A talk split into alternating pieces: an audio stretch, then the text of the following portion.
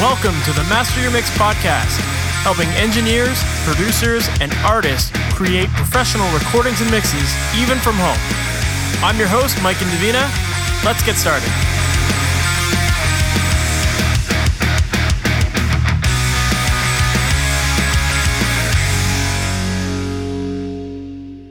Welcome to the Master Mix Podcast. My name is Mike Indovina, and thank you so much for being here with me today. Today, my guest is Sean McLaughlin, who is a producer and engineer who runs 37 Foot Productions out of Boston in the US. And in addition to running his studio, he is a professor in the music production and engineering major at Berklee. Now, Sean, over the years, has worked with so many notable guys such as Andy Johns, Jimbo Barton, Carmen Rizzo, and he's worked with artists like Rush, Elliott Smith, Marilyn Manson, and so many others. And in 2013, 2018 and 2019, Sean had the honor of being named the producer of the year by the New England Music Awards. And in 2019, Sean became the first to win the producer of the year for both the Boston Music Awards and the New England Music Awards in the same year. So Sean definitely knows his stuff.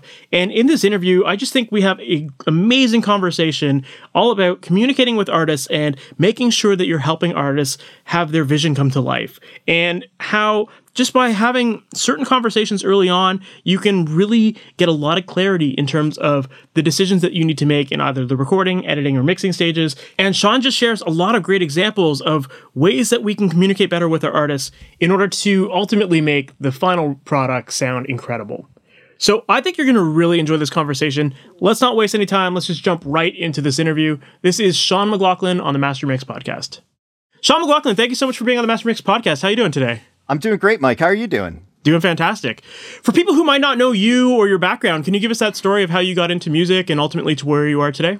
Oh, sure. Um, so I'm old, so I started working in the industry in like the mid 90s and was working at a studio just south of Boston uh, that, you know, we had, you know, local celebrities, I guess you'd say, like Ben Orr from the Cars. I got to work on some stuff with him and some stuff with Peter Wolf and um, you know, any kind of local thing. As as as you know, when you get started in the industry, you kind of take whatever jobs come your way. So I yeah, ended up recording. Yeah, exactly. So I ended up doing a lot of like midnight sessions with Cape Verdean artists, uh, and and just learning how to engineer and cut my teeth doing that. And that was on tape. I don't know for yep. everyone out there. Tape is like Pro Tools that works on a separate machine with two reels. You've probably seen a plugin that looks just like it. Exactly. So, uh, and uh, it was you only you were limited to 24 tracks or 48 tracks if you sync if you had a sync machine. So um, I had my plan to move to LA. Got cancer at 25. Oh man. Uh, and did not have health insurance, so it took some time to pay off my my bills for that. Moved to LA in 2001.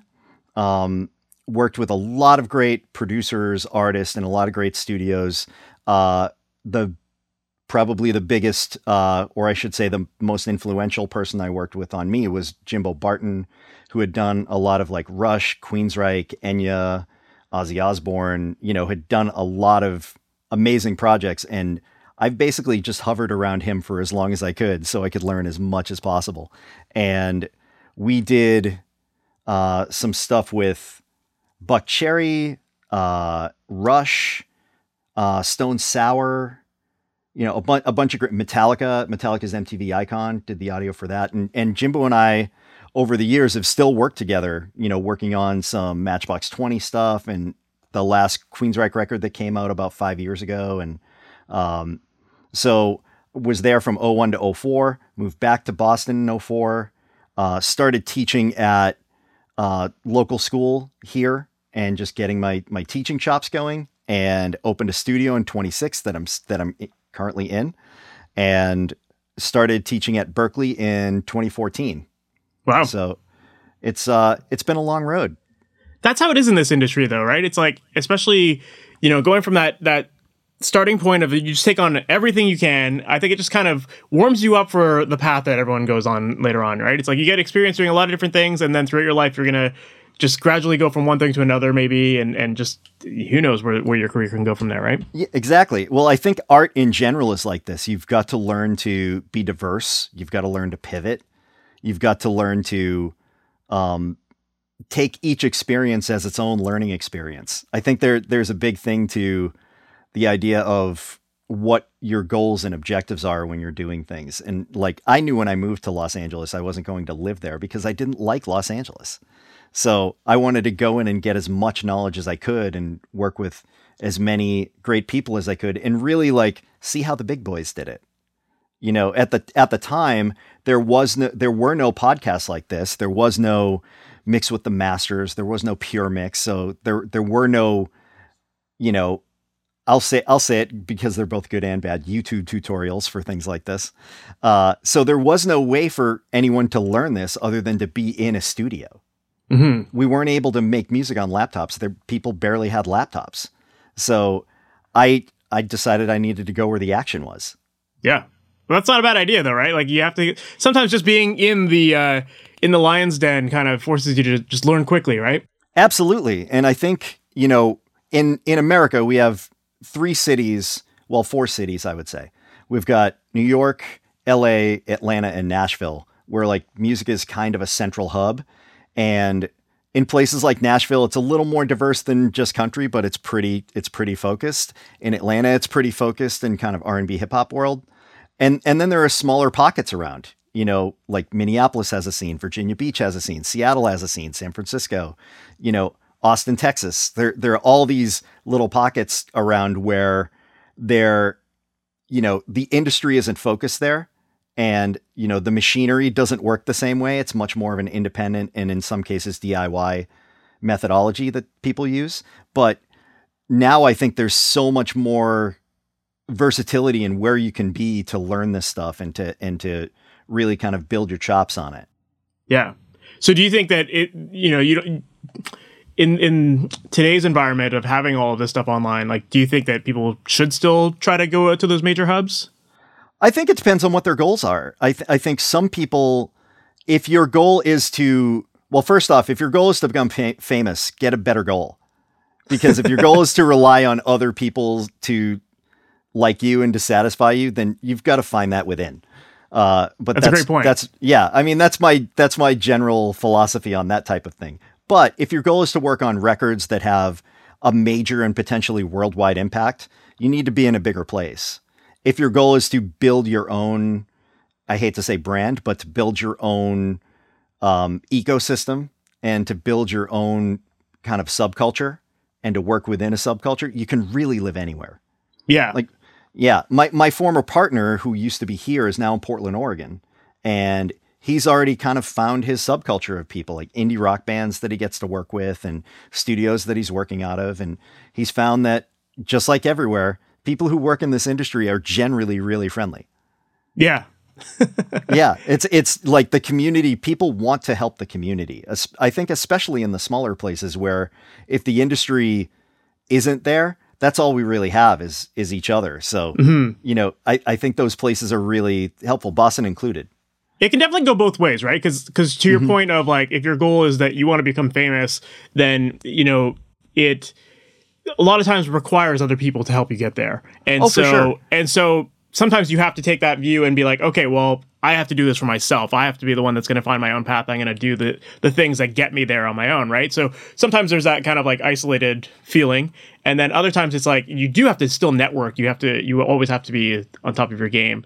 Oh, 100%. I, I think it works both ways. And I, and I think that like um for a lot of musicians, I, at least I'm speaking from my own experience here. It's like for me, like I I did have that idea of like I want to be a big musician, right? And like I play in my band and like work my ass off with my band, and and we we did have some success to some degree. But at some point, it's like I'm in a band with like four other guys, where it's like a marriage of four other people, and you know inevitably like somebody wants to like have kids or get married or move away and blah blah blah, and then like my world crashed. So for me, I was like, okay, I got to take things on my own, and that and that's ultimately why I think I became an engineer because I just I was fascinated with the tools and you know i realized okay i have, I have control of my own destiny here when i'm working on my own but you know there's st- you still have to network too right? Like there's yeah there's... absolutely. And and you know don't get me wrong like if you want to be successful and and have your music reach as many people as possible i think that's great but i think the focus should be on what you're working on on your art on your creativity. Like you need to make yourself happy first before you can make other people happy.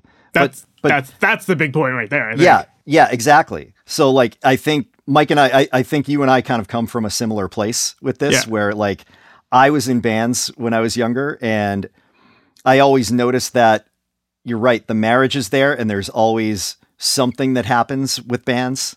You know, because no band is. I mean, other than U2, I don't know of any band that's made it through with all their members for 40 years. It's Like- pretty rare. Yeah, it's it just doesn't really happen. So yeah. I think I think for me, I found like every time I was in a band, I wanted to like be working on other types of music as well. So I ended up joining multiple bands, and I was like, now I'm just tired. I can't really do anything. So it's one of the things that I love about being able to produce and engineer is I get to work on, you know, a great like roots rock record today, and then tomorrow I might get to work on this ambient instrumental thing, and then the next day I get to work on this dream pop thing, and then I get to work on this pop country thing. So you know, I I'm not I'm I never get bored of it. Yeah. It's, I agree. it's- it's like being a member of a band for a week and you just Yeah. get to have like all this fun creative time in the studio and then the band leaves and you go on to the next one and it's a new new way of being creative. yeah, exactly. And and mixing is even more so because like you can work on a different song from a different genre daily for weeks at a time. True. if you know, and and that's kind of like that was one of the great benefits of COVID for me. Like, is a bunch of people reaching out, going, "Hey, do you have like, do you have like Thursday open in two weeks? Because I'd love to do a mix and just like Audiomovers it and."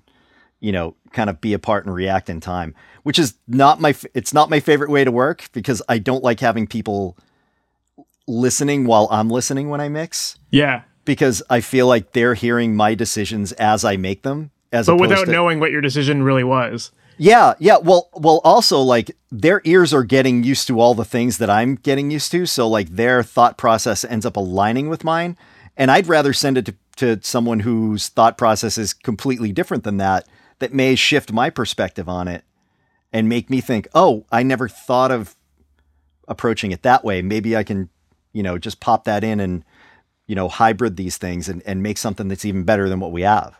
Mm-hmm. Yeah, it's an inter- interesting point that you bring up there too about the, the idea of like having attended sessions or non-attended sessions and how that can change your creativity and, and the whole Yeah. process, right? So so it sounds like you generally prefer to have non-attended sessions in general for, or for mixes for mixes i prefer to either have non-attended or attended but hang out in the lounge until i call you in to say like hey how do you feel? Like you know I'll, I'll call someone in like halfway through and be like what do you feel about the direction of this? And then you know i'll get a yes or no. But but most of like most of the stuff that i mix that i haven't tracked is from people who don't live anywhere close. So fair. um, in the in the s- summer of last year, I think it was the summer of last year, right in the height of COVID. I was uh, mixing a record for a producer in Nashville with an artist in Montreal and musicians from everywhere in between, and no one had ever played in the same room. And I'd finish a mix, you know, it like I don't want to say, you know, the mixes weren't challenging, but they weren't challenging to the point where I had to fix anything because everyone played their butts off on it. Of course. So, so I got to the point where it's like five o'clock or so, and I sent out an email going, "Hey, here's here's the link to the song." I use this app called FilePass that's really great. Yeah, FilePass is great. FilePass is awesome. So I'd send the link out, and the producer would be like, "Hey, I think we can get on a Zoom call for this. Can we just make the changes on the fly?" And that, you know, I'd get on a Zoom call. One one fell in Montreal, one fell in Nashville, and would make changes on the fly, and we'd be done with it by six Mhm. and printing.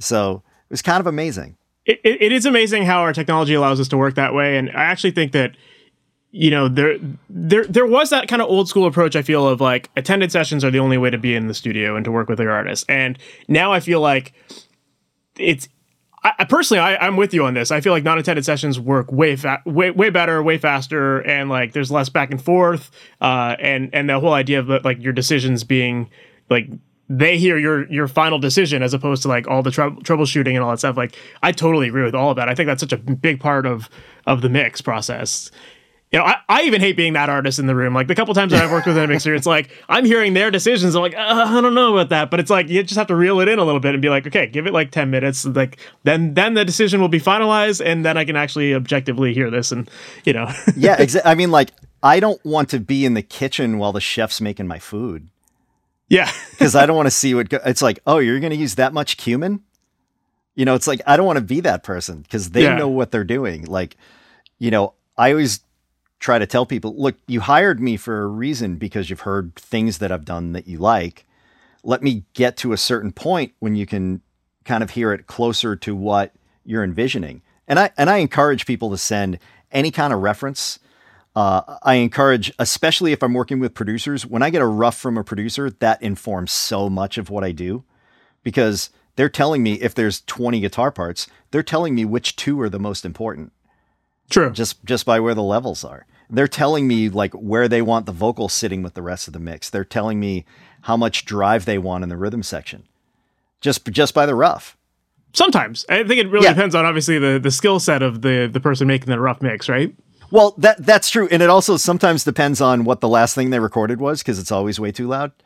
Or what instrument they play themselves. Yeah. I mean, that's that's that's its own thing. Yeah. Um, so I do. I usually do ask the producer, like, what what about this? What's the important thing here? Like, you know, like, what should I be listening for in the rough? Is it the energy? Is it like the levels? Like, what is the thing? Um, and usually it's like, yeah, you know, there'll be like one or two things that they'll comment on, but they're like, we just want to like make sure it feels good, you know. So like, we want it to sound better than this, but feel like this. Mhm. And I mean, how many times have you pulled up after working on a mix, you pull up a rough mix and listen to it, and it sounds horrendous and it feels awesome. It's true. It happens a lot. So it's really like that's one of the reasons why I like having the rough there is because I'm always trying to match that energy of it. You know, except for my own roughs because I make I make the worst roughs ever. I really do. But is that but is that just because you know that you're gonna eventually give it a serious That's exactly like why. a serious mix approach, right? That's exactly why. That that and you know, I think subconsciously I'm setting myself a low bar. It's not a bad So way to when- do it sometimes. yeah, you know, right? Um, but yeah, I think I think mostly it's because I'm doing roughs at the end of a long tracking day, and it's like, oh, I have to go back over these sessions and do a rough. Let me just get levels somewhat balanced and put a limiter on it, and we're good. You know, so so I don't really. I only put care into the roughs when someone's like, hey, can you like, can you like take a day and just put some roughs together? In which case, like, I'll actually put some care into it. And at that point, I'm kind of pre-mixing it you know and and you probably have the same thing mike where like mixing isn't linear anymore where like you can work on something and like if you get to the point where it's like oh i'm kind of stuck on this you can move on to another song and then come back to it with a true. You can definitely refresh your brain and just and I and I think that's one of the reasons why personally I use a lot of reference tracks too, where you know I'm I'm always referencing material as I mix because I just find that that helps calibrate my ears. And when I've when I've burnt out from listening to something a million times over and over again, it's just like by putting something else on, I've just reset my ears and and if I flip back and forth, I can quickly hear the big differences between my ro- Yeah. my, my mix and and and the reference, right? Well, that that's like one thing that I try to get across to all my students is like put a playlist together. If you've got Tidal, if you've got Spotify, whatever it might be, have a playlist of at least 8 to 10 songs that you know sound great and you know inside and out. So that when you're listening to your own stuff, you can calibrate that.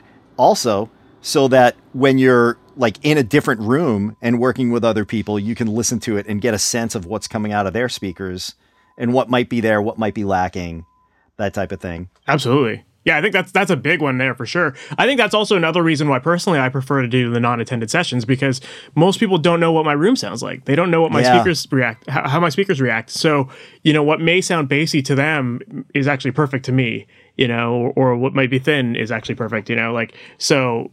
Well, I- so so have you heard the? Wow, it sounds so different in here. Yeah. All the time. Oh, it sounds like yeah, more more professional or something. It's like well, some, well sometimes I hear that, and then sometimes I hear like, oh, it sounds like, well, what are you doing? you know, it sounds horrible. Yeah, well, I mean, that's that's one of the things that we can never account for is what our clients are listening on. Yeah. So I always tell people give it give it at least three listens. Listen in three different places. You know, if you're going to listen in your car, listen at home, listen on earbuds, whatever it might be. Realize that if you're noticing the same, if you have an issue with something and it's the same issue on all three, then that's something that I'm going to address. If you're Yeah. hearing different things happen on all three, that's probably the system itself. Gotcha. And, and and most likely when it comes to like mastering time, if we can address some of those issues and mitigate them a little bit, mastering is going to kind of even things out so that you're feeling you're not hearing it the same way, but you're feeling it the same way in all, in all those systems. Yeah, I agree with that. I think that that's a really, really good point. Um, just about getting accurate mix revision notes and just you know making that process easier because so many people just listen to a song once or twice and immediately come up with their opinion of it and it's like well no you have to listen to it on different systems to actually get a sense of really how it translates and you know what's what's actually going on right yeah and and i think it's fine to take notes after like the first listen but that's like a knee-jerk reaction mm-hmm. i think i think you almost need to give it at least three listens to really wrap your head around it you know, Yeah. and really get a sense of like what the vibe is that's there. You know, I mean, granted, it, you know, if you listen the first time and there's something that egregiously jumps out at you, you should address it. But, you know, most of the time, there are things that might jump out to someone on a first listen that by the time they get to the third listen, their ears are kind of attuned to it. You know, our our ears are really adaptable, and that comes through nature. It's like you know when we were foraging through the, through the woods, you know, as you know Neanderthal or even early human, we would hear a sound and instantly get alerted by it, and then once we saw what the sound was and saw that it wasn't a danger, our ears would adapt to it, and that's great for survival. It sucks for mixing because there's so many times like if you're mixing something and you notice something where it's like, oh, that like that's a really harsh like you know, really harsh like 6K that I'm getting out of the overheads, and you don't address it right away, your ears will get used to that 6K. of course And you won't go back and adjust it. So that's probably another important note, which is like if you have an issue right away, stop what you're doing, address that, and then come back to the other thing. Yeah, I, I agree with that sometimes because I, I do think that there's I, I like I believe that there's a problem with searching for problems, which is that you always find a problem. Yeah. And and, and Oh, I'm not this, talking like, about. I'm not talking about searching for problems. I'm talking about a problem jumping out and hitting you in fair. the face. Yeah, yeah. I don't I don't like searching for problems. And I and and I'm sure you've had the clients that do I call it the squinty eyed listen when they Yeah. just zoom in like this and they're like they're basically like trying to focus on what's wrong with things as opposed to letting the music wash over them. Yeah. You know, I've got one client who um he's he's in a band where all five band members live in four different states and he's from New Hampshire. Uh, and the band was like formed in New Hampshire. They were kind of a jam band in, you know, in the early 2000s. So whenever I'm working with him on either the band stuff or his solo stuff, he stands behind me with his eyes closed. When he listens to a final mix, he's standing there and I can I can literally watch him and see what he's hearing. So like he'll like air drum or he'll air guitar and I can tell it's one of two things. Either he's loving the groove of it or he wants to feel more of it. So, and it's just like his gut reaction while not like focusing on it, but just letting the music wash over him Yeah. and become an experience. and and that's and that's ultimately uh, like one of the best ways to listen. Right? Just Yeah. let it just let it become an experience. Because if you're, yeah, if you are focused on like what's happening on the screen or whatever, you get distracted by all these other things that take you out of that moment. Yeah. And and that's why like I whenever someone's like, "Oh yeah, the purple one is a little weird there." Don't look at the screen. Close your Yeah. eyes. You know, and I- I, do I do this with singers with, with comping and stuff. Anytime I hear them call out a color, it's like, "Okay, close your eyes and just listen to it." And I'm going to play both back to back. And they'll be like, "Oh, I can't hear a difference." I, I I have a I have a client who she she loves the vocal editing process because she's just so fascinated by it. But she pays attention to the screen all the time, and like it's just like, oh, that one's out of tune. I was like, no, it's not. Just just because it's not perfectly like centered on this like thing in Melodyne doesn't mean it's like it sounds bad, you know?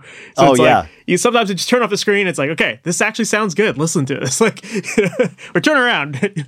I I've I've had that happen to myself, so I get that. You know, and and I don't like tuning with the singer in the room. I'd rather I'd rather not even let a singer know whether I tune 3 notes or 3000 notes. I'd rather just kind of let it let it be. And if I send it to them and they're like, "Oh, this feels a little weird," then usually what I do is just take the tuning off yeah, because it was it was the natural thing that we liked in the comp, so we go with the comp. Um, and I've been really fortunate to work with some great great singers over the years, so tuning can be held to a minimum with a lot of it. Um, And and sometimes it's really just kind of conforming the background vocals to fit where the lead's sitting. You know, I always Of talk course. about like Joe Barresi used to tell this story about back back in black, where he's like, you know, like for me, like elbow to elbow is about 30 inches. And and I'm gonna make an old reference, everyone. This is this is about one second of tape back in the day. So at 30 inches, you'll have a kick hit right in the middle, but you might have a bass hit a little early and guitars hit a little late. And then you've got a downbeat that's that big. And it sounds that big. Like if you listen to Back in Black, there's, including the vocal, there's five instruments happening at any one time. And it sounds enormous. And it's, you know, part of it's arrangement, but part of it is just the feel of that band. There's no rock band that feels better than ACDC. You know, it's just a big fat groove. Mm-hmm. And you could, you know, you could use like a Stax reference because Booker T and the MGs, it's the same kind of feel. You know, you could you could go to Jailhouse Rock, you could go to wherever you want to go. Not everyone's hitting on a downbeat. Like the downbeat is, you know, there's a there's a teacher I work with, John Wynot, who used a phrase that I've co-opted and will co-opt forever. Time is an agreement between the musicians. So the downbeat isn't a specific point in time, it's a range of time. And it's where everyone feels that downbeat that makes that band feel like it's grooving. Gotcha. And as soon as you start editing that, as soon as you start saying, oh, the bass and drums have to hit at exactly the same point, then all of a sudden you really got to sharpen the transients on everything so you can hear everything more. And then you get music that's really hard to listen to sometimes. This happened a lot in like the late 90s through like the mid 2000s where things would be edited to the nth degree so that everything was hitting at exactly one point and we lost the we lost a lot of groove there you know Yeah. but then but then you've got stuff you know weirdly enough the people that weren't doing things like that were like Timbaland because he would shift his he would he would make a groove and then shift things around Jay Dilla would just play everything by hand Mhm. you know even like D'Angelo if you listen to Voodoo like Voodoo is like one of my favorite records of all time and just the grooves on Voodoo just feel so good because they weren't just chopped to the nth degree Yeah. they, there was a feel and a vibe to them. So I'm curious to to get your opinion on the editing process then, because there are so many different philosophies on editing and whether it should be locked to the grid or just you should leave everything untouched or whatever. How do you typically go about your editing sessions then? Are are you editing every note but leaving that space kind of like are you not not quite quantizing 100%, leaving things loose? Like how how do you factor in that that kind of natural agreement of where that downbeat is? So you ask an interesting question, and I'm going to give a very cryptic answer of saying it depends. uh, it it kind of depends on the artist and their sensibilities. Like I I I don't want to be Svengali on things, but usually what I'll do is, you know, if I'm working on something with a live band, you know, if I'm going to do any kind of beat detective to the drums, I'm going to beat map the drums first. So that the downbeat for every downbeat follows wherever the kick drum or wherever the downbeat the drummer hits follows. Gotcha. And So you're- then- you're tempo mapping everything so that it has Exa- a little bit more of a. It's not just the same tempo throughout the entire track. Exactly. It's- So there's like, like an ebb there. and flow to it. And Yeah. one of the great things with that is if I'm doing that and the drummer played to, you know, a loop or something, I'll have the loop set to to ticks and put on elastic time, and then the loop will conform to whatever the groove that the drummer's doing is. So however long the bar is for the drummer, the loop becomes that long. Gotcha. so that there's a little ebb and flow to everything. Um, and if people end up not liking it, I'll go back and just, you know, I'll go back and just destroy the thing and, you know, slam it right to whatever tempo they want. But usually it feels better. Usually it feels better. And then at that point, if I've got to edit anything else, it's based on whatever the drummer played. And then if, if we have a late snare hit or a fill that rushes and it doesn't feel good, then I'll go in and make it feel good. But sometimes it feels good and you don't want to edit it. You know, you just have to like listen to it. You have to listen to it without a click and see what it feels like. And at, and at that point, if it feels good, then great. That's awesome. If, if it doesn't feel good, listen to just the drums and bass together and see how they feel. Because really, that's the foundation of everything rhythmically that's going to be happening on most tracks. Any tracks that have drums and bass, usually that's the foundation for it. Um, so if if that feels good, great. If it doesn't, is it the drums or the bass? It's always, you know, it's I always say we all have a little Sherlock Holmes in us. So so we're always trying to like solve the mystery. Um, but I don't want to I don't want to solve anything that doesn't need to be solved. Like if something feels good and I chop the hell out of it so that it's aligned with a grid and we lose the feel of it, well that's that's no fun. Yeah. That sounds horrible. Um, and and it's really interesting how, you know, 20 25 years ago that whole paradigm kind of flipped where everyone was editing you know, rock bands to a grid and country bands to a grid, but yet the hip hop stuff had all this movement to it, despite the fact that there were no live instruments on the hip hop tracks. Yeah, it's interesting. It, there, has been such a shift, and I love what you said about um, the idea of like when everything is when everything is completely locked to the grid, you you do have to make up for that transient sound, and I mm-hmm. and I mm-hmm. do feel like that's why these days like I feel like snare drums are just like just pure attack half the time. You know, yeah. like, it's like people just put transient designers on everything and they're just cranking the attack. And that's just kind of become the sound of you know like a lot of rock music or like metal music, especially. It's just like clicking and it, there's there's no real tone to it.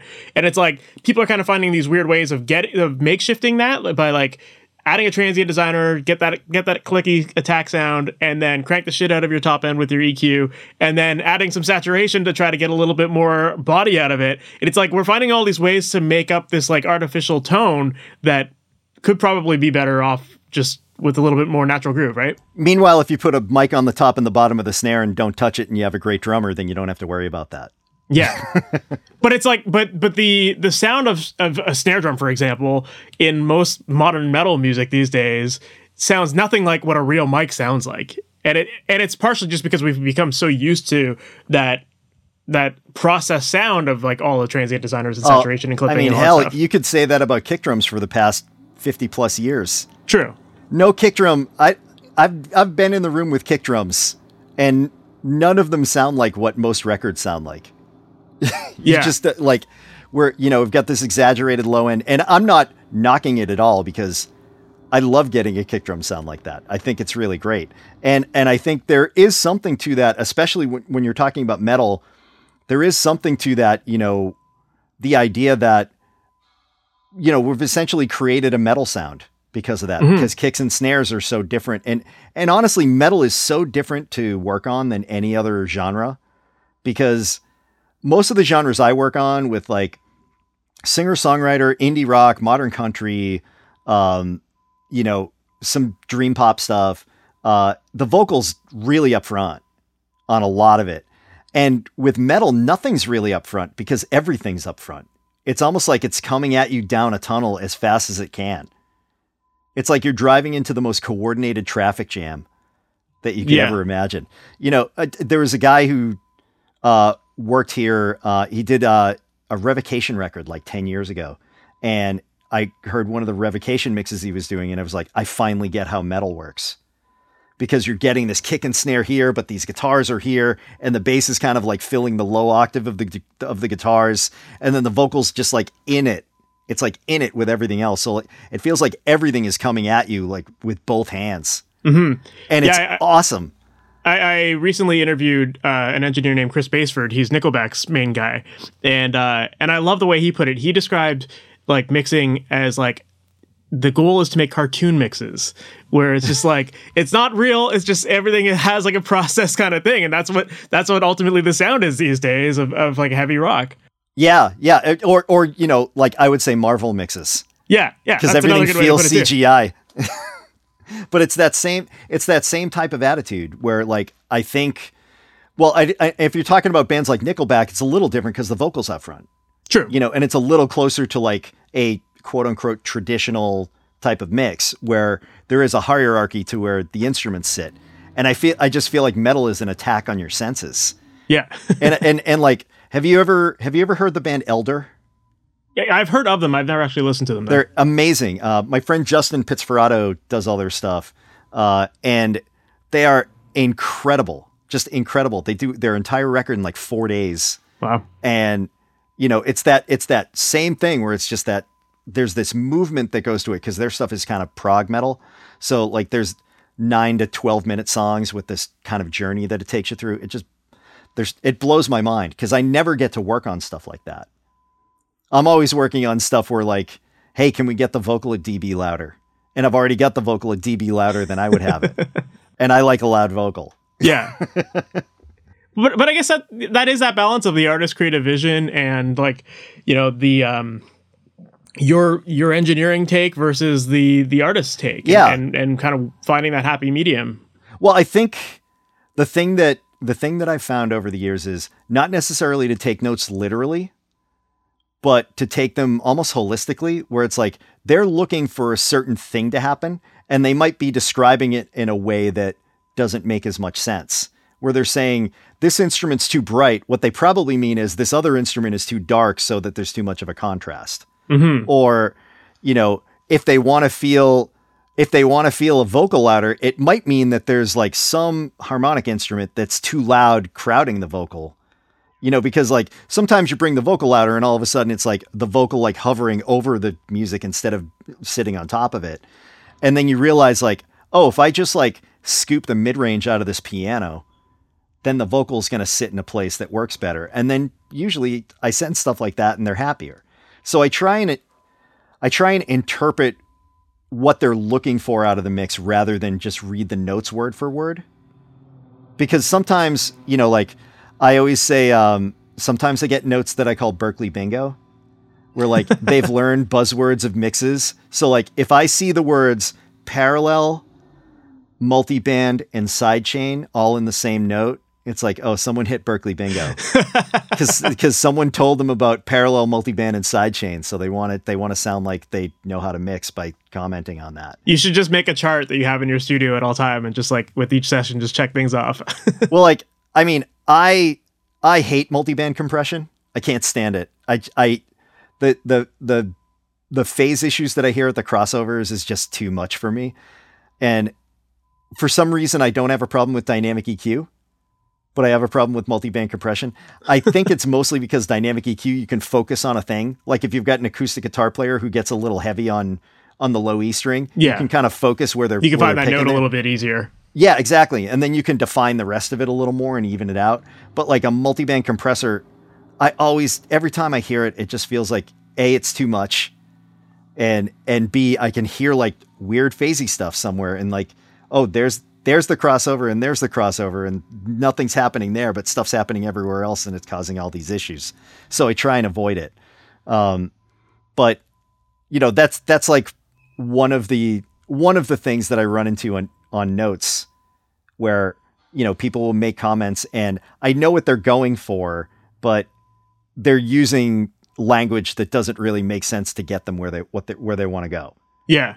But I think that that is something that artists, like people who aren't trained as engineers, they there's there's always like a language struggle I think between producers and the musicians or the other way around and and you know when people are giving their their their criticisms or their ideas or whatever you know you have to you do kind of have to understand each other's language to some Yeah. degree right otherwise it is just interpretation and maybe sometimes interpretation actually ends up resulting in something cool because you know you go a different direction than maybe you thought it was right but Totally.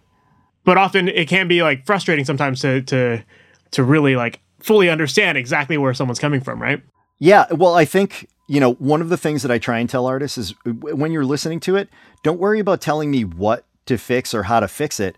Telling tell me what you're feeling, what's taking you out of that, and why it's taking you out of it. Because if you tell me, if you give me a reason, I can find a way to fix it. If you're if you're trying to, you know, like someone gave me a mix note yesterday say, saying bring the vocal down 0.1 dB. It's like you can't hear 0.1 dB you know, and and I've had people say things like bring the bass up like 5 or 6 dB just a little bit. It's like, do you realize that's like four times as loud as you're pr- going to want it? it's true It's- I'm I'm wondering if like I'm wondering if you meant to put the decimal point somewhere else.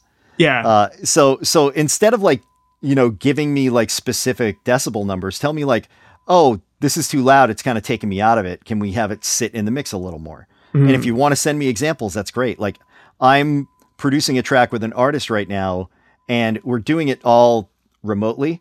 So she's sending me notes. It's like, oh, can we do something like this in the intro and then send me a link? You know, and then there's a song and it's like, oh yeah, I can try and find a pad that does that type of thing. It's like, oh, this part, I don't know what the problem is, but it doesn't feel as vast as I want it to. And it's like vast. So so I'll say, are you talking about frequency or are you talking about width? And then she'll come back with an answer. And then I'll try I'll try both. And be like, here's one version, here's the other version. And like we've we've gotten to a pretty good point. You know, it's like we're moving a lot of stuff back and forth, but still it's it's kind of fun exploring these different options because she's not using any of the technical language. She's just she's like I want this to like feel like it moves more or I want this to feel like it opens up. And I'm like that's that's really cool because then you can use the tools to interpret that and go to a place that neither of you is expecting, but it's Yeah. hopefully better than what both of you thought. Absolutely, absolutely. I, it's- it's so important to have these lines of communication and just like make sure that you're trying to get on the same page as best as possible. Like you you mentioned that you got your start in bands, and um, I'm assuming you play an instrument, obviously. If, you, I'm, if you I'm a bass player. you're a bass player, okay? Yeah. How would you say like the your knowledge of bass has impacted the mu- the work that you do today? Like, do you feel like it's helped you communicate better with musicians? I think I would say like my theoretical knowledge helps a lot because sometimes I work with musicians that have no idea of theory and they play like a really cool chord and I'm like, what chord is that? And they don't know. So I'll like, well, just play it and I'll take a look at the notes that they're playing and I'm like, oh, that's really cool. And I'll just jot it down because who knows, we might want to bring in like a string player and have them like spell the chord out Yeah. and they don't know what the chord is. So I'll be able to spell it out for them. So I try and like take notes on chords in a session as I'm working on it. Um, Gotcha. the, as much info as I can have in the session, I want it. Yeah. You know? Um, so like for me, it's been more, I think like there's something to being, you know, playing an instrument that isn't in the front that I think makes people listen more, or I should say listen more earlier. Because, I was always essentially the de facto music director in every band I was in. And when we were writing songs, I never really came up with parts. I was never a songwriter. Um, but like I would come up with parts like after, like if we had a great verse and chorus, I'd come up with a really cool bridge, you know. It's good it was- skill though. yeah, well, well, I think that was like that was the big thing for me was like I was I got really good at arranging by being in bands and going like, oh well, the guitar player is going high, so I'm going to go lower, and then Gotcha. we're going to kind of reverse things, and then thinking about like, oh, we should come in. We should come in at the first chorus and not at the beginning, or we should double this chorus at the end, or we should do a stop here. And that's where I think being in bands helped me understand structurally how songs worked and how to get more push and more impact out of songs. And that's translated more into production for me than than the bass playing part of it. The bass playing part of it was kind of a vehicle to get there though. Yeah. So a lot of what I do when I'm working with artists, if I'm working with a solo artist, the the palette is so wide. So I need to find out who they are as an artist. And you know, everyone asks like who are your influences? And like a lot of times, you know, you know how it is when you're working with people. They're like, "Oh, well, you know, it's really hard to define my thing." Nobody knows who they sound like. Nobody has. Yeah, we're, we're all unique. We're all unique. Right? Yeah, like, I no, mean- you're not. we're we're all we're all unique. I mean, even the Beatles, who like at their time were the most revolutionary band of all time, uh, started off as a cover band. So you know that's just that's how it works. That's how it works. Charlie Parker, when he was writing songs, would steal chord progressions from other songs and just write new melodies over them. So you know, it's we we all we all take from other people. We and we become an amalgam of all these things, right? So Mhm. like the things that resonate with us, we we kind of morph them together, and that's how we become who we are as artists. So usually, what I say to to artists is like, if you could open for three different people or three different acts, living or dead, who would they be? And I get a much better sense of like where they're at and where like they want their music to go. Yeah, it's it's That's a it's really good question. it's it's a better thing than like who are your three biggest influences because then they're going to throw out three things that are not close to each other. But like if someone comes to me and says, "Oh, you know, I I'd want to open for like Bob Dylan and uh Carole King and Amos Lee." I know where they want to go. I get a sense of it, you know. Um sorry, I should have said City and Colour with being from Toronto because ah, whatever. D- Dallas Green's like one of my favorites anyway, so Yeah, he's pretty uh, yeah. So um, when I hear stuff like that, it's like, okay, now I know like what genre they fit in, what type of instrumentation is going to work for the thing that they're doing. And at that point, it's like, whatever you want to work on, like have like between two and three times as many songs as you want to record ready to record. So like if you want to do uh, a five song EP, send me at least a dozen. I want to hear everything you got because a lot of times artists don't even know their best songs. It's true. Like I have an artist I'm working with right now that didn't even put a song in the Google Drive that we're sharing because she's like, "Oh, this song isn't anything." And when I brought it in to record and you know, I'm bringing her in with a guitar player and we're doing co-writes. And I'm like, "Listen to the song that she wrote." And he was like, "I wish I wrote that song." And she had no idea that that was that she had no idea that that was her best song.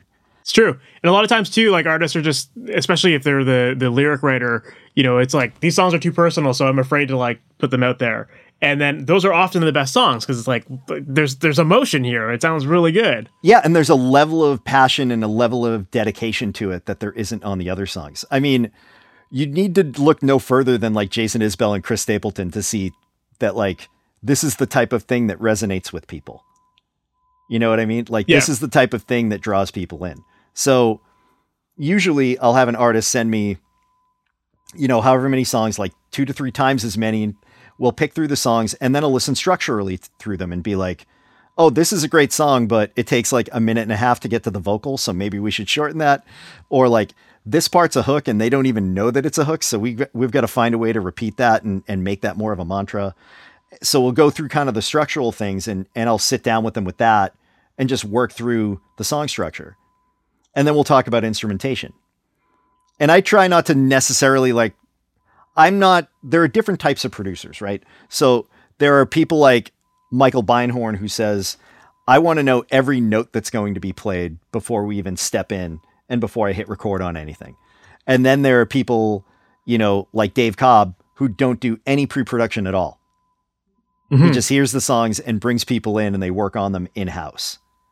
And I kind of fall somewhere in between that, I think, where I know the instrumentation I want to bring in. I know the, you know, I have an idea of the players that I think are going to be good fits. And then when we bring things in, I want to hear what everybody's going to play. So I'll just send them the song and tell them, like, you know, we're thinking about making this a ballad or we're thinking about picking the energy up on this one. But that's it. I'm not going to give them, like, you come in here, you come in here. I want to hear what it sounds like when we get like four or five people in a room together and play through things because someone might take it someplace that I never thought it could go. And then all of a sudden that's going to shift all of our all of our ideas a little bit. Yeah. Well, there's something to be said for just like listening to the songs as a as a listener, as a fan, and not being mm-hmm. super technical about it, right? And just like yeah. letting letting the the the energy of the song and the feel of the song dictate the vibe of it, as, as opposed to trying to artificially create it or or you know molding it a certain way. Yeah. Well, well. Also, there's this idea that like, you know, I work with a drummer who I love, um, who's you know he's played on David Bowie records, he's played on you know he's played on songs that went number one on Billboard. Who am I to tell him what the right drum part is for a song? You know, I'm going to tell him if it's if it's the wrong drum part because it's going to take us out of the mood. But if he comes up with an idea, it's like, oh, he was feeling that double time, or he was feeling the snare like hit the end of two instead of two. Like that's kind of cool. And that's something that I wouldn't have thought of. And the song becomes better for it.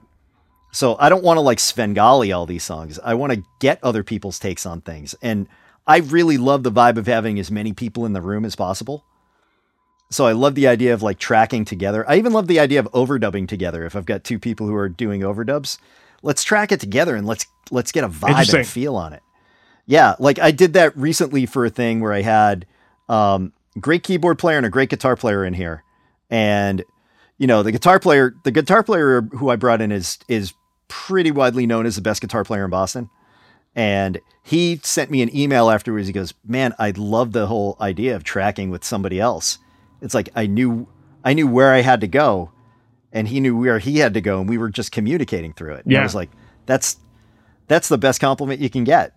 You know? It kind of ties back to what we were talking about earlier with like the the idea of um, you know, agreeing on the downbeat. And I think, mm-hmm. especially with drummers, it, when you were talking about it, it made me think of um, the the idea of like, you know, you we tend to give drummers a click track to play to. And it's like, your goal is to lock into this click track, play as tightly as you can to that. But then if we give people like a scratch guitar track or we let them jam with another musician, there's always that natural feel that, like, you know, most of the time you just, most, if it's a scratch guitar track, most of the time it's just like, you're not trying to get it exactly perfect. You're just like, just lay something down as a quick idea for reference.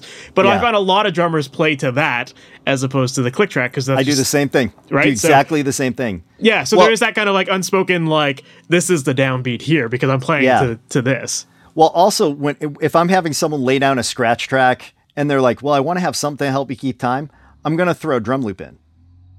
So I'm just gonna grab a drum loop instead of a click and have them play to that because they'll groove better. Yeah, for sure. Like like the groove will just feel better. yeah, Um, because like honestly, we don't like we're mostly tapping our foot on the backbeat anyway.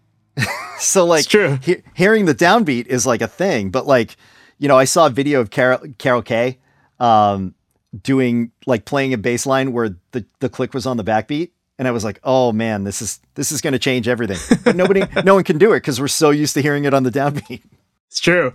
It's funny. I used like as a drummer myself, I I found the click tracks just I don't know. They were just weren't exciting to me, you know, like it, it- Yeah. something about that. And so I found personally, I would always come to the studio. I I would program a drum beat, just a Yeah. simple like just a simple pattern. So I had like my hi hats doing like my sixteenth notes, and you know kick on one and three or one and three and snare on two and four. And like to me, like it was just like I can groove to that a lot easier because it's it felt like playing to another musician. And I also was able to like have these different um sub sub bars uh, or sub, uh, time divisions in my in my groove that I can like lock into. I could hear the sixteenth of the hat, or like you know just like feel the normal kick pattern that I would play, or something like that. You know, and Yeah, and I found that that worked great as far as just like making it feel natural still. Totally, totally. Well, uh, uh, there's I have a click. I kind of have a click that I have set that that is one, two, and three, four, and. So One, like two, boom, and three, four. Okay. Boom, ch, ch, boom, ch, ch, boom. Gotcha. ch, ch. So so it kind of you know it does create a little bit of that movement, but now I want to add a sixteenth note hi hat to it.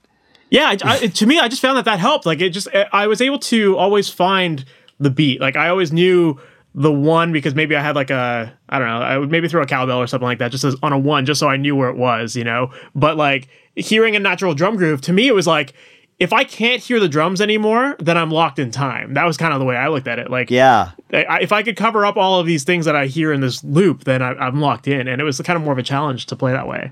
totally. Yeah, that's that's a great idea. And I also found that whenever we did scratch tracks with that that click track or that click loop, then people played better because they were hearing real drums as opposed to a click track as well. Totally, totally. Well, I wanted to. I actually wanted to get back because you mentioned that whole idea of time being in agreement.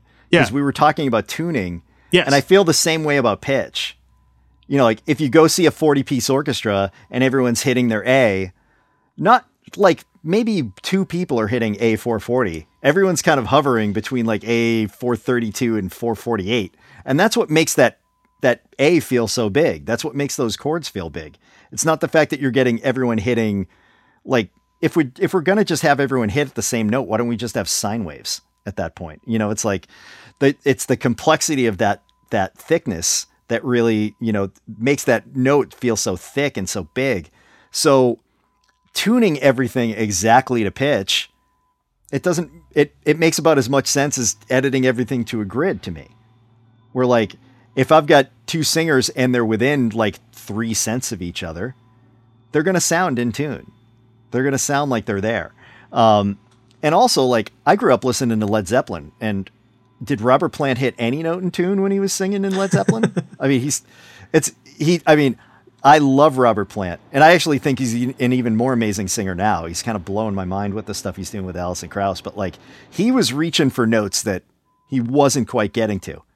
Yeah, there's a reason he can't, there's a reason he can't do it live anymore. yeah, exactly. Exactly. and and honestly, that's what made the songs feel so exciting. It's like, you know, if someone's like a little flat on a high note, it's almost like you feel the anguish a little bit more. You mm-hmm. know? So I you know, I try to be as I try to be as liberal as possible with this where I'm not just going in and hitting every single thing. And I'm I'm sure you feel the same way, Mike. Like the bypass button is your friend yeah, like you tune a pass and then you listen to it untuned and listen to it tuned. And sometimes the untuned is better. So you put it back to where it was. For sure. Or sometimes sometimes you tune one note instead of three. You know. And I think that that's where your question of like which bands would you want to open for that can really dictate a lot of these decisions that you're going to make moving forward you know as far as how how tightly to edit your drums or your your guitars or whatever or even your vocals how, how tightly to tune them as well. You know if someone's like oh i want something that sounds like Katy Perry or something like that it's like okay well those are pretty processed so we'll have to yep. go tighter on them. You know if mm-hmm. someone's like oh i want it to sound like zeppelin then you can have a little bit more leeway with with how loose you can go with it right? Yeah and usually those two are not in the same not normally yes yeah. So so you can get a sense like pretty easily through stuff like that where it's like you know if someone says yeah i want to do pop music well what is pop music to you? If pop music is Dua Lipa then you've got to go pretty hard and heavy at it. True. You know if if pop music is you know John Mayer it's a little different little different vibe. Yeah. You know so it it does it's it's a wide swath. So that's why it's always hard just to go by genre and say like, oh, I consider myself a pop artist or a rock artist or a country artist or an R and B artist because now those genres have so many subgenres that we've got such a wide swath to go from. Yeah, but but again, that's why I think that that question that you ask your artist is is so important because it it does give you so much clarity in terms of you know what what are the vocals going to sound like, what are the um, what kind of tones are you going to get for guitars or bass or whatever, you know, that kind of thing. I I totally agree. And and with all of that, I'm I'm basically looking for my artist to say this came out even better than I expected and it's exactly what I was looking for. You know, like that like so many I'm working with a couple of artists right now who've who have horror stories of producers that they've worked with that, that just tried to imp, imprint their sensibility on the artist's entire vibe, you know? And I never want to be that person. I always I always try and remember the idea that like on a piece of vinyl, the artist's name is really big on the front and the producer's name is really small on the back. And just kind of remember that as an order of importance for whose opinion really matters with this. So absolutely, you know, if we're trying something and I feel really strongly about it and the artist is like, I'm not feeling it, I'll, you know, I'll mute the track or I'll be like, let's wait until we get it to a level where it makes sense in context rather than while we're recording and scrutinizing it. And then if they still don't like it, it's why we have mute buttons. You know, that's why that's why we try different different approaches to things. If someone's not feeling something, it's not it's not on me to to push it upon them. Absolutely. 100% agree with that. Yeah, that's awesome. Um, so I'd love to just shift briefly to just talking a little bit more about your mixing process. And I'm curious to know, like, when you start your mixes, what's your typical approach? Like, do you have a like a mindset of how you're going to tackle every mix, or, or a, a, a, workflow that you typically go with? What, what does that look like to you? Yeah, I do. I, well, I have a template with way way too much stuff in it. So like, I've got I've got a template where I basically have no audio tracks in the template. It's all just auxes and VCAs, and I've got one audio track, the one I print to. Um, and I usually just I usually start off by getting levels and pans if they're not already set in the session. If I'm getting a session from someone else, usually they've done, you know, just like a basic static mix on it that I can start with if it's a Pro Tools mix that I can start with and feels good. And if not, I have the rough mix and I'm really just trying to dial in like if they've done something in Logic or Ableton or Studio One or anything like that, I can just kind of pull stuff up and dial it in close to where their rough is. And and I'll start there and then import my template stuff and then just route stuff to the subgroups. And I try to do as little processing as possible, honestly. Like you know, I'll do lev- I'll do EQ and and compression to stuff. I'll distort things. I love distorting things. I say I don't try not to process much, but I distort so many things in a mix. Um, some things just need the excitement. I love distortion on bass, even on pop songs. Me too.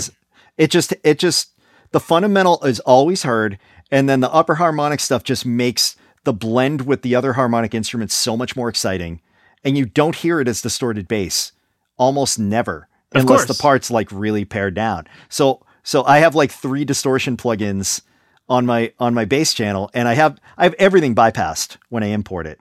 Yeah. And then I'll just start like muting and unmuting stuff. Like all my reverb channels have like seven or eight different reverbs on them. And I'll just try different things and be like, this might feel right if we change the settings. No, it doesn't feel right. Let's switch to this other thing. Um, so I always kind of start off in that point. I've got, you know, I've got parallel buses for a lot of stuff. I know I just made fun of parallel like a half hour ago, but uh, but I have parallel processing for each kind of family of instrument, and sometimes those will mix and match. Like there's times where like I really have the guitars happening, but when the vocal comes in, it drowns out. So I'll just feed the vocal into the guitar bus, and it'll push the guitars down a little bit. Yeah. Um, so, you know, I I do a lot of that type of processing. I never solo when I'm mixing. The only time I, I shouldn't say never because you never say never, but I solo only if I'm trying to find out where the problem is. But I never try and fix anything in solo. Yeah. I try and fix it while I'm listening to the rest of the track. And that kind of connects to what you said about the bass, and and I, I firmly believe this that like I love distortion on bass as well. And if you listen to a bass in solo on any of my mixes, it sounds super distorted. But Yeah. then you throw it in a mix, and it's like all of a sudden it sounds natural. You know, you don't even Yeah, notice it. exactly. Exactly. And and it and it it saves you from having to EQ a ton because the distortion allows you to do that right off the bat. Um and it saves you from having to do way too much extra processing on things. So I find distortion really helpful for stuff like that. I find distortion really helpful on synths for the same reason. Um, Same. And and sometimes even strings and horns, like live strings and horns. It can if they're in a denser mix, it can really help. Um, and and vocals obviously because you know for me, anytime I'm mixing, if I'm working on like EQ and compression on something, I start with the vocal always Gotcha. Be- because I used to start with drums because that's just how you do.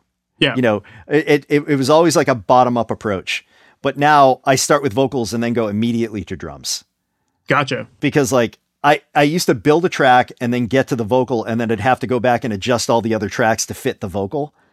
And now I just start with like I have my vocal fader at zero and I'm bringing everything else up to kind of match where the vocal fader is, which saves me from like overloading my mic, my mix bus. Because if my vocal fader's at zero and nothing can get louder than that, then I can't push the other tracks up too high. Interesting. I like so that. So I'm always thinking of like pulling stuff back. And I'm always that's why I I start always with subtractive EQ. Makes always sense. start yeah yeah so i'm i'm one whose natural inclination is to compress after eq and i know a lot of people compress before eq either way works. There's no right or, right or wrong answer. But i'm usually compressing after eq because i'm subtracting the problems in in my track you know the things that are taking away from the the essence of what the track is and then my compression isn't dealing with those things at all. It's just dealing with the new sound that I have.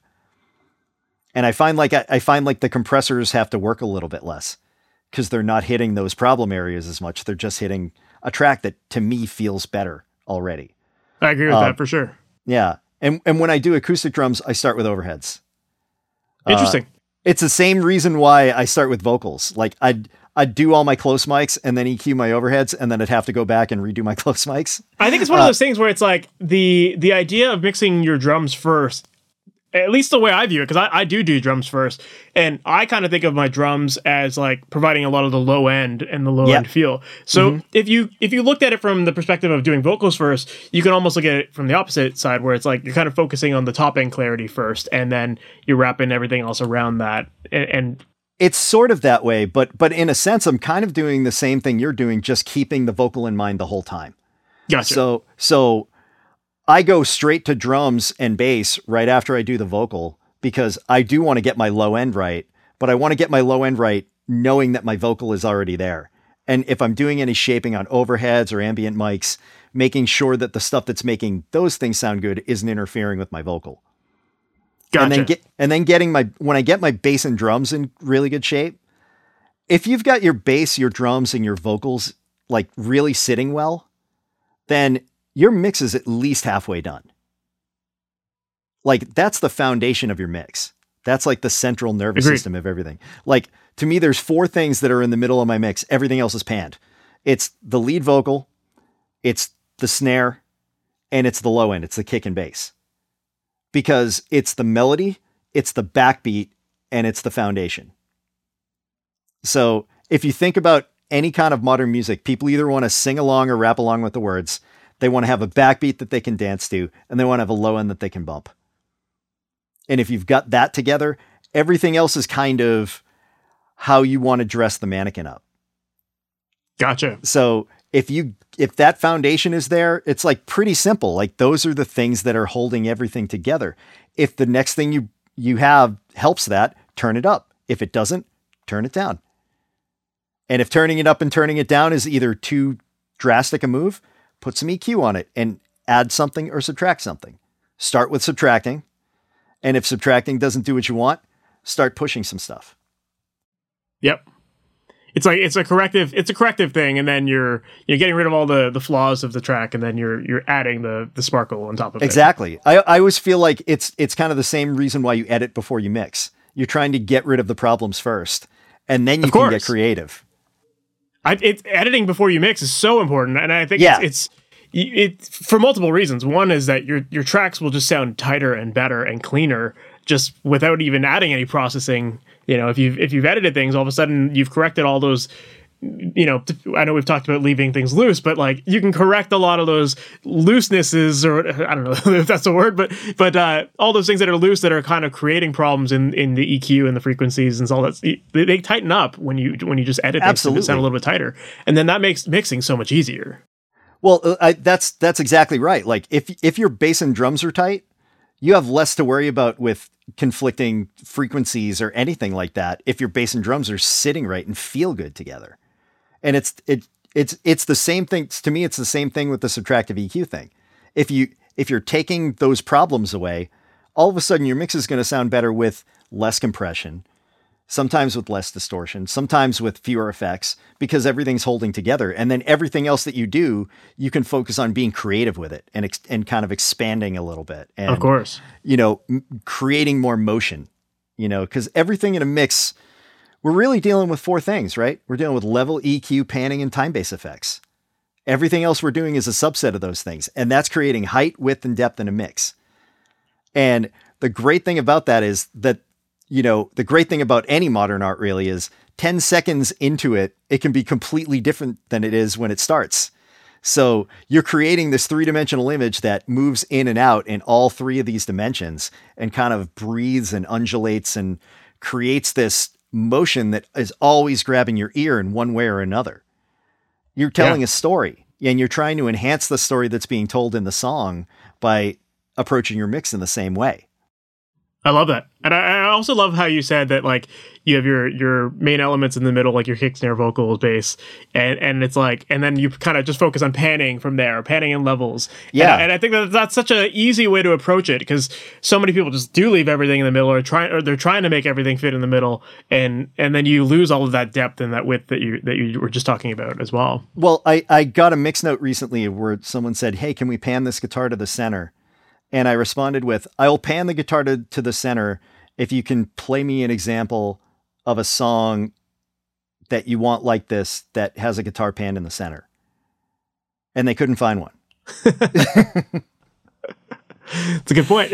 yeah. So like center, no. A little closer to the middle, yes. But yeah. center, no. Like I've been a, I've I've really been doing over the past like year or two, I've really been doing straight up like LCR mixing except for like background vocals and like percussion elements. They they sometimes find a way in the middle, but like anything else is kind of really going hard left or right.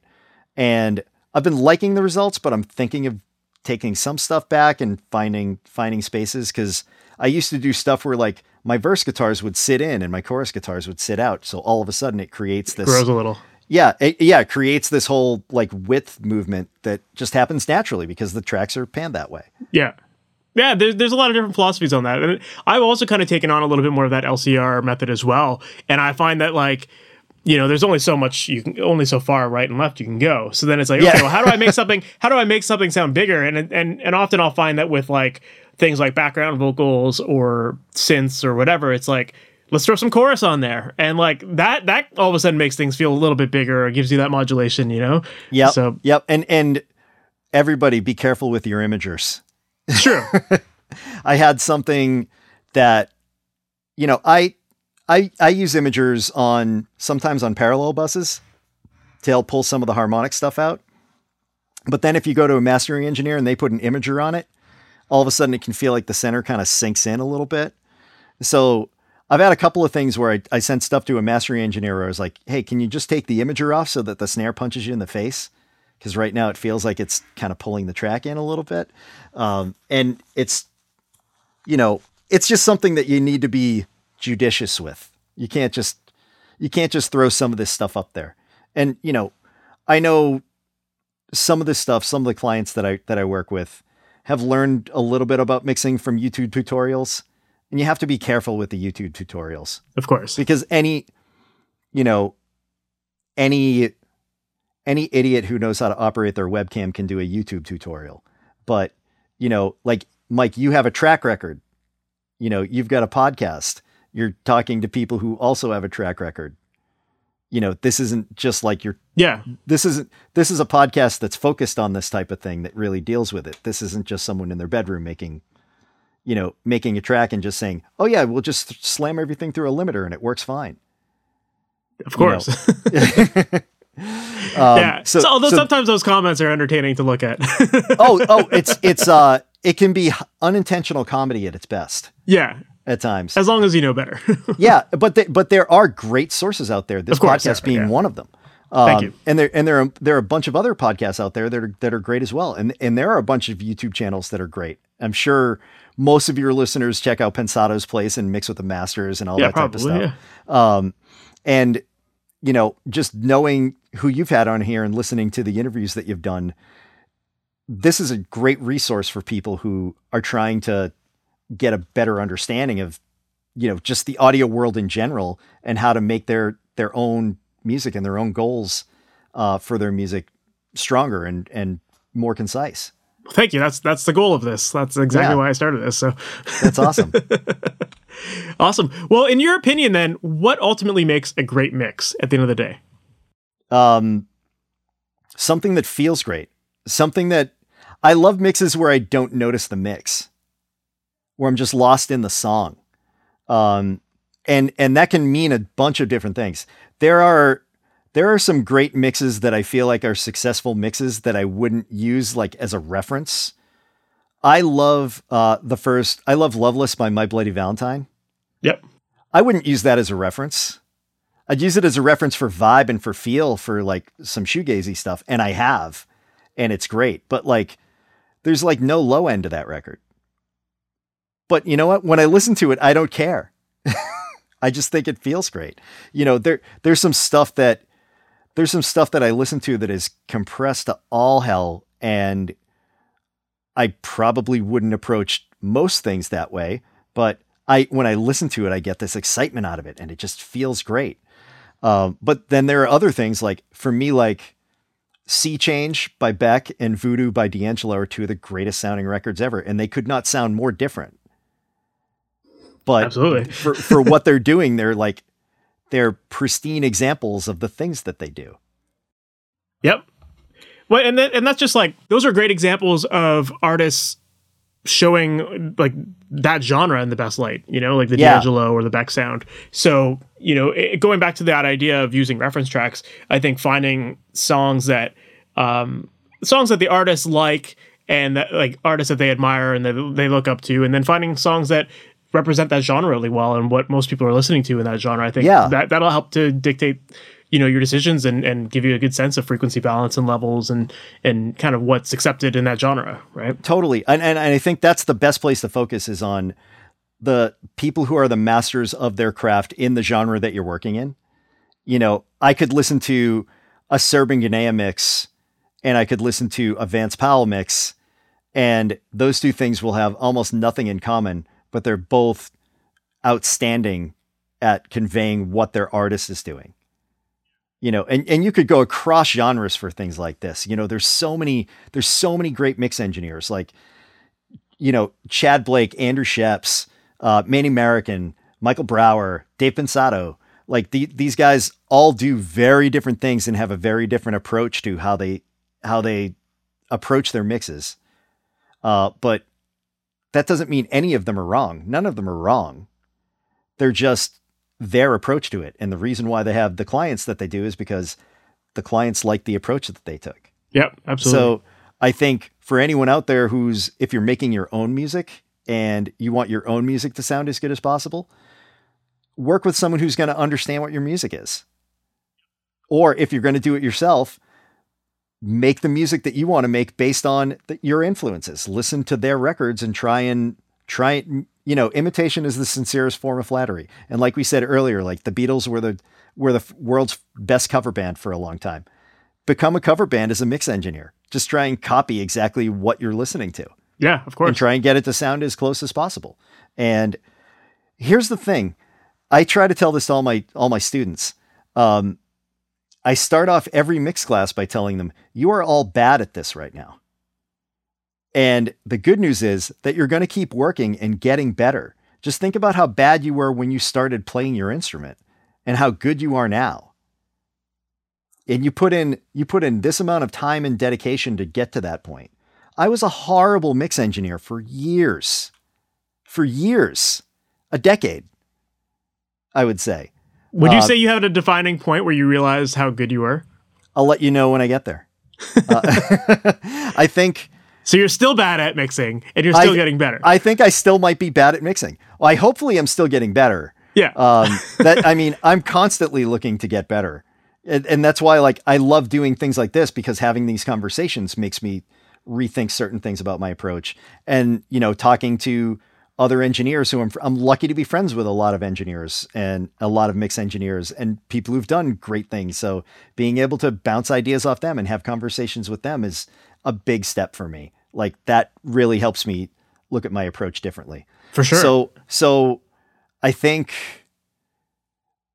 I don't know. I think the, the first time that, the first time that I noticed that I had, the first time I noticed that I might have done something good is when a mastering engineer told me that, you know, I didn't even have to do anything to this, or I barely had to do anything to this, and it it already sounds great.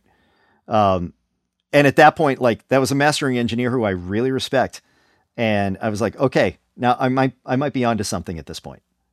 Yeah, that's a good point. That's a good that's a good sign there. Yeah, I think like I always feel like my job is to make my client happy, but make sure the next person who gets this in their hands doesn't hate me for it. So if I'm tracking, I want to make sure the mix engineer has everything that they need. And if I'm mixing, I want to make sure the mastering engineer isn't going, what was this guy thinking? You know, so it like I always I always try and approach the job that way where I'm looking back and looking forward. And you know, making sure the person behind me is is I'm being respectful to to what they're looking for and honoring that and making sure the next person ahead of me has everything that they need to do the job that they need to do. So as long as I'm doing that, then I'm doing my job. Yep. And I think that that whole idea of just like communicating with your artists, I, I feel like that's one of the big themes of this episode is just like con- constantly checking in with your artists and understanding what their view is so that you can make the better decisions.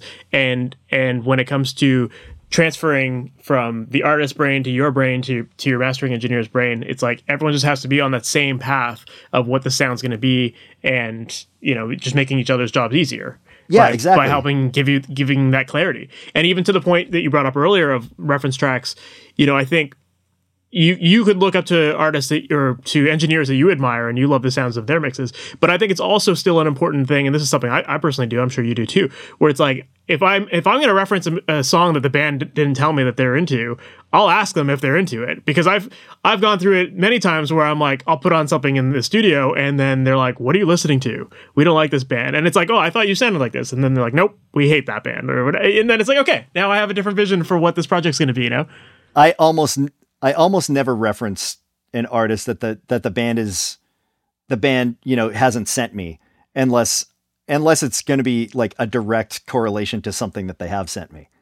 And be like so like you know if someone sends me this artist and I'm like I get that but I wonder you know I'll send them a thing and be like what do you feel about like the low end on this record? If the low end on the thing they sent me was just kind of a little wacky and if I get a yes or no I know to make the low end a little wacky on the thing that they, you know, based on the thing that they sent. So, you know, it's, I, I, I totally agree with what you're saying, Mike. It's, it's respect for the artist and honoring what they're looking to do, honoring their creative vision, we're just trying to enhance it and we're just trying to make it the best version of what they hear in their head that they can't get there themselves. Absolutely. As know, long as we make it sound better, then the artist is happy, you know? Yeah. Like Susan Rogers at Berklee once said to me, we should have a thing where we let students know as soon as they walk out of school here that they have the word service tattooed across their forehead. Because that's essentially what we are. We're in the service industry. Love it. You know, we're in we're in we're in um I'm trying to think of it. Client client approval. You know, I'm trying to think of the, the right term for it. Client assurance, quality assurance. We're here to make sure that the thing that they're looking to do is recorded and mixed and presented in the way that shines the best light on them as artists. And says and they can say quintessentially this is who we were at this time when we when we did this record. You know for the year 2021 this this spoke to who we are. Like that was i got a mix note because i finished a record um this year for an artist called lady pills and it's coming out in like February or something. And she she sent me a text saying, I you don't know how important it is as an artist, and especially as a female artist, to realize that you've been seen and heard. And that's the best that's the best compliment I could ever get for something like this. Like I you know, just through our conversations and this is someone who played every instrument on the record except one song with pedal steel, and I played bass on everything. But she played drums, guitars, sang everything, played keys, all of it. So, you know, when when she sent me that note, it made me realize like this is exactly why I do this. This is exactly why I'm I'm in this profession because like I that's the thing that I strive for and knowing that I hit it with her, especially with her because we did that record through quarantine and couldn't really share a space you know, like I have a space where my live room and control room are separate entrances. So she was able to like walk in and out and we were able to social distance pretty easy. And my control room, this wall behind me moves. So I've got another, you know, another eight feet behind that wall. So we can, we can be in the same room and be distant and she can go in there and perform and everything. So she was like one of the only people that I saw throughout the entire pandemic in person. And because of that, that record became a really personal record for me. And I know it was for her as well. So when when I got that mix note, because I had done a pretty daring thing on that mix that I wasn't that I didn't know if it was gonna fly, but I had a sense was gonna fly, knowing her sensibilities. And when I got that note and she was like, This is this is beyond where I could have expected it to go. And that's the best compliment you can get from anybody. Yeah. And that's just because you were listening. Yeah, and that's really what it comes down to. It's like re- understand who the muse is, and listen to listen to that person. Of course, and I I love that. You don't have to you don't have to put your thumbprint on everything. Your thumbprint's going to be there naturally just by the decisions that you innately and organically make when you're working on something. But you don't have to like force it. You know, you you don't have to say like, "Oh, I have to this is like my style or my signature sound. Anyone who tells me that they have a mixing style, then just stop right there. Because if you have a mixing style, you're you're instantly limiting yourself to any possibilities that you could grow outside of that. It's true. It, it's it's it's that idea of I'm a bad mixer now, and I will get better. Yeah, yeah. and, I, and well, I think you always have to think that way. You always have to challenge yourself to grow and be willing to grow, and and adapt your style and one hundred percent, absolutely. So like that's that's really the big thing for me is is like all of you just don't worry about like putting your recording or mixing style on things. Don't have a style. Your style is going to develop based on the choices that you make on microphones, on preamps, on compressors, on plugins that you use. But don't think of it as like I have to use this because it's my thing to use like this reverb on my vocal anytime you do that, you're limiting your you're limiting your options and you're limiting your chance for creative growth. So stay away from that. Just kind of do the thing that you do, do it as best you can, and let the rest speak for itself. It, go, it kind of goes back to the first thing that we talked about, where like just make the art. Just just let the art tell you where it needs to go. I love it. I think that's a great spot to to end on. Um, you know, thank you for taking the time to do this, Sean. Like it, it you had so many great insights here, and I think people are going to really love this interview. Um, for people who might want to learn more about you and follow you online, what's the best way for them to do that? So I've got uh, my studio site, which now needs to be updated because we're doing some construction and uh, the room looks very different. But it's 37ft.com, 37foot.com. Uh, for those of you that are into sports, that is the height of the left field wall at Fenway Park. And that's how we came up with the name. Uh, I also have my site, which is seanmclaughlin.audio. Uh, I'm sure you'll be able to spell that as soon as the podcast comes out. Because yeah, I'll have, I'll have all the links in the show notes. awesome. Awesome. So, anyone who wants to find anything out, reach out, ask me any question, want me to mix something, I'm here. Awesome. And lastly, are there any cool projects that you're currently working on right now that you can talk about? Yeah, actually. Um, well, I'm I'm currently working on a project with this artist named Cody Nilsson. He's a guitar player from Providence, Rhode Island, uh, and it's very like sort of rock, sort of Americana. I would say in the kind of the Tom Petty, Joe Walsh kind of vein of things. I'm really, really digging where that project is going. Uh, like I mentioned, Lady Pill's record is coming out in uh, like three months. I want to say February. Um, I'm just looking through the list because my brain is my brain is spinning a little bit.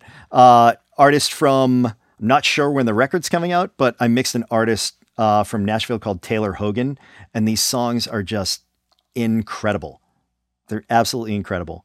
Uh, and I'm working on an EP with this uh, woman named Mia Boostrom, who, no joke, is one of the best singers I've ever worked with. Just a phenomenal, phenomenal singer. And uh, lastly, I'm doing a project that um, I don't know. I don't know how much detail I can go into this, but uh, I'm doing a project that is going to be released. Uh, a collection of songs that is meant to raise autism awareness. Amazing. The uh, yeah, the the the young woman in question is nonverbal but has an IQ of 160 and writes poetry, and her mother has put a band together to write music to the poetry. Oh, I love and that.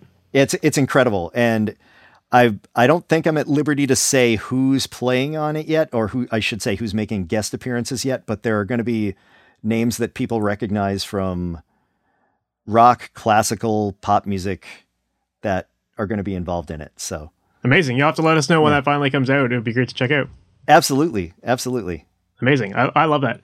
Well, well, Sean, thank you so much for taking the time again to, to do this. It was a lot of fun, um, and uh, yeah, I'd love to have you back on at some point because I think we can we could probably go way deeper into a lot of this stuff. Yeah, I feel like we barely scratched the surface on where we could go, and totally. we only t- we only really touched like one small pie chart, you know, pie section of uh, of what we could hit. Yeah, we ha- we have so much more pie. Well, we'll come back for some more pie later. that sounds excellent.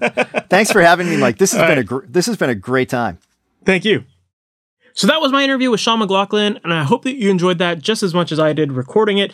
Sean is a great guy. I think that he just is very clear in the way he communicates, and the whole conversation about communicating with artists, I think Sean just gave us so many great tidbits in terms of things to look out for and ways that we can get better results.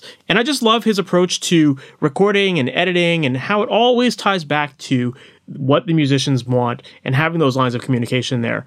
And even the stuff that he talked about early on in the episode about mix revisions and how to make sure that you're getting accurate mix revision notes, I think this is all stuff that is very relevant. And at the end of the day, having those strong lines of communication with your artists is ultimately what's going to make everyone happy. You're going to get much better results, and it'll keep people coming back to you as an engineer. So it's really important to master this stuff. And I would highly recommend that you go back and listen to this interview because there's so many great nuggets in there of ways that you can make sure your process goes smoother and that you create a better environment for your artists to be working in. So I hope that you enjoyed that episode. And if you did, please make sure to subscribe to this podcast. That way you're notified about all new episodes as they are released on Wednesday mornings. And also make sure to visit masteryourmix.com. That is a website where I help out musicians with creating pro sounding recordings from their home studios. And on the website, I've got tons of great resources designed to help make the process of mixing easy for you. And one resource that you're definitely going to want to check out is called The Mixing Mindset. This is a book that I created a little while ago to give you a beginning to end system for creating great sounding mixes. And inside I break down the entire process of analyzing your tracks using tools like EQ and compression, identifying when to boost, when to cut, when to use compression, when to use effects, automation, all the things that you need to do in order to create a pro sounding mix from beginning to end. So once again, make sure to check that out. It's called The Mixing Mindset, and that's available at masteryourmix.com. So that is the end of this episode, guys. Thank you so much for sticking around to the very end, and I look forward to talking to you in the next one. Have a good one. Take care. Thanks for listening to the Master Your Mix podcast. To have your questions answered, submit your questions to questions at masteryourmix.com. Please go to iTunes and subscribe and leave a review. And for more information on how you can improve your mixes, visit masteryourmix.com.